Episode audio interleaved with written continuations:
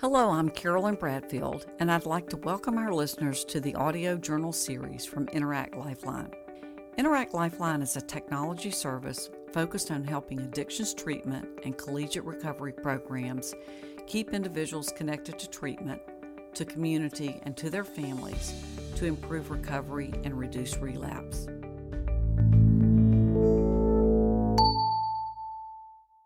This audio journal series focuses on what it takes to coach your family through the opioid crisis with the right game plan, a parent playbook, an understanding of your opponent, and help from your assistants when it's called for. This episode will focus on the value of analyzing the data to understand the facts so you can make the right play calls. Nick Saban at Alabama implemented a GPS tracking system to monitor his players' activity in the practice so he could better predict if his team's practice strategy wore his players out or kept them ready to go, particularly in postseason play. He relied on data as much as his experience and instincts to create the right practice plan. Unfortunately, technology was not there when my daughter Laura started going off the rails in high school using drugs, and engaging in very risky behavior. So, what type of systems, data, and facts do you need to have at your disposal to make better decisions on, your, on behalf of your child to protect them? Answer the question that is most critical Is my child using drugs? I've talked to quite a few parents who think their kids are in trouble, caught them drinking or smoking pot, and suspect they are doing more but they've never drug tested them to confirm what they suspect. A drug test may show that they indeed did smoke pot, or a breathalyzer can confirm how much alcohol they've been drinking. So if that data comes back confirming what you suspect, don't hesitate to ground your kid, let them know more testing is likely, take their car keys away, and make sure they get and understand why this is a big deal.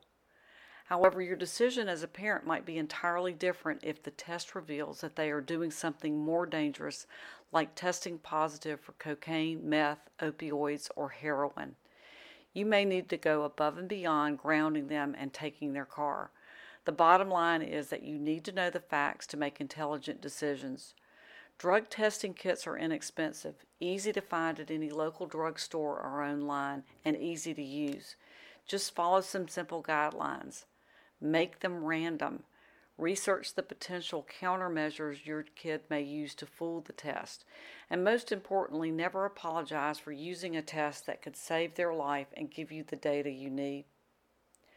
Monitor how your child is connecting with others electronically. Cell phones and laptops are now common tools that most middle and high schoolers use obsessively. When they are used appropriately, they allow parents to stay in touch with your kids and allow kids to learn more about the world around them. But those same tools can also be a way for kids to get into trouble. My daughter used her phone to coordinate sneaking out in the middle of the night to smoke pot on the golf course, connect with high school seniors who were selling her vodka she used during school, and later with her drug dealers. So let's get the facts when it comes to understanding if your kids' electronics are an asset or a liability. Cell phones have parental control so you can disable them at night. You can install software to monitor texting. The same applies to tablets and laptops. Don't hesitate to use software to monitor keystrokes so you can know what your kids search for, who they message, and what they're posting on social media. And don't forget to disable or take away the laptop before you go to bed because it's also an engine to message their friends. Verify that your kid is where they say they are.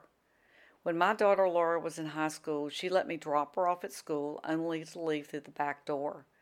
She had me take her to sports practice only to leave with a friend. She told me she was at her dad's house and told her dad she was with me. You get the picture.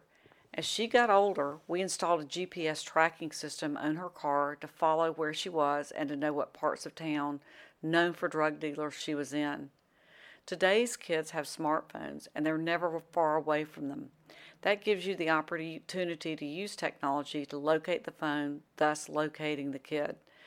Company Interact Lifeline is going above and beyond and in 2020 will offer Safety Net, a technology program for parents that combines wearables and mobile technology to keep your kid located, Remind them to show up for their commitments and verify that they are there by asking for check ins. Before Safety Net comes online, use the Find My Phone feature to keep track of where your kids say they are. Know the facts about your school's performance. When my son and daughter came home from school, I might have asked, How did your day go? Or how did you do on that test? The standard response that every parent hears is, Good, fine. One of the key indicators that your child is engaged in substance misuse is a dramatic and unexpected drop in grades. So, how do you get the data you need to know the facts and not wait for the report card to come out? First, ask if your school has a parent portal.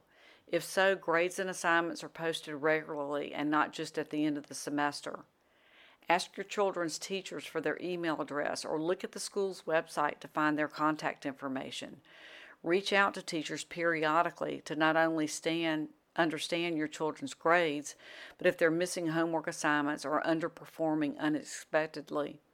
And if the data tells you there's a problem, request a live meeting with the teachers and school counselors to see what they know. Monitor your kids' connections and post on social media. Back to my daughter Laura. Facebook and Instagram weren't around when she was in high school, but the minute she got her Facebook account, the first thing I did was look at who she friended.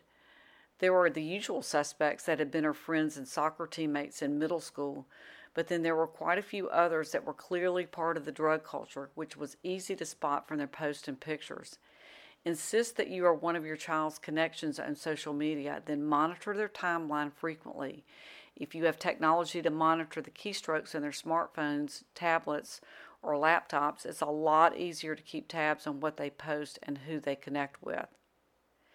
If you are walking on the field in the fight against substance misuse and addiction and have none of the data you need to make strategy or game time decisions, then be prepared to have a much more difficult time winning.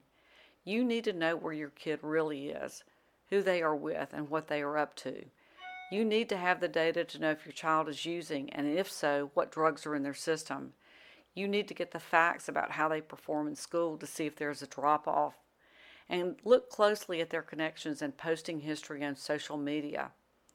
My daughter started her journey into drug use and addiction over 17 years ago when technology wasn't as sophisticated to give me the facts I needed, so I was playing the game with the wrong information, flying blind, and often making the wrong calls. Laura lost her battle two years ago when she overdosed and died. I often think that if I had command of the facts, the outcome might have been different and the loss we took might have been avoided.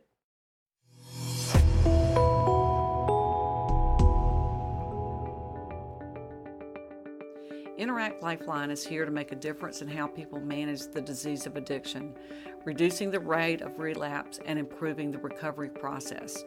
We offer treatment and collegiate recovery programs, a technology service to keep families connected to treatment, to support communities, and to family. This is Carolyn Bradfield, and you've been listening to our audio journal from Interact Lifeline.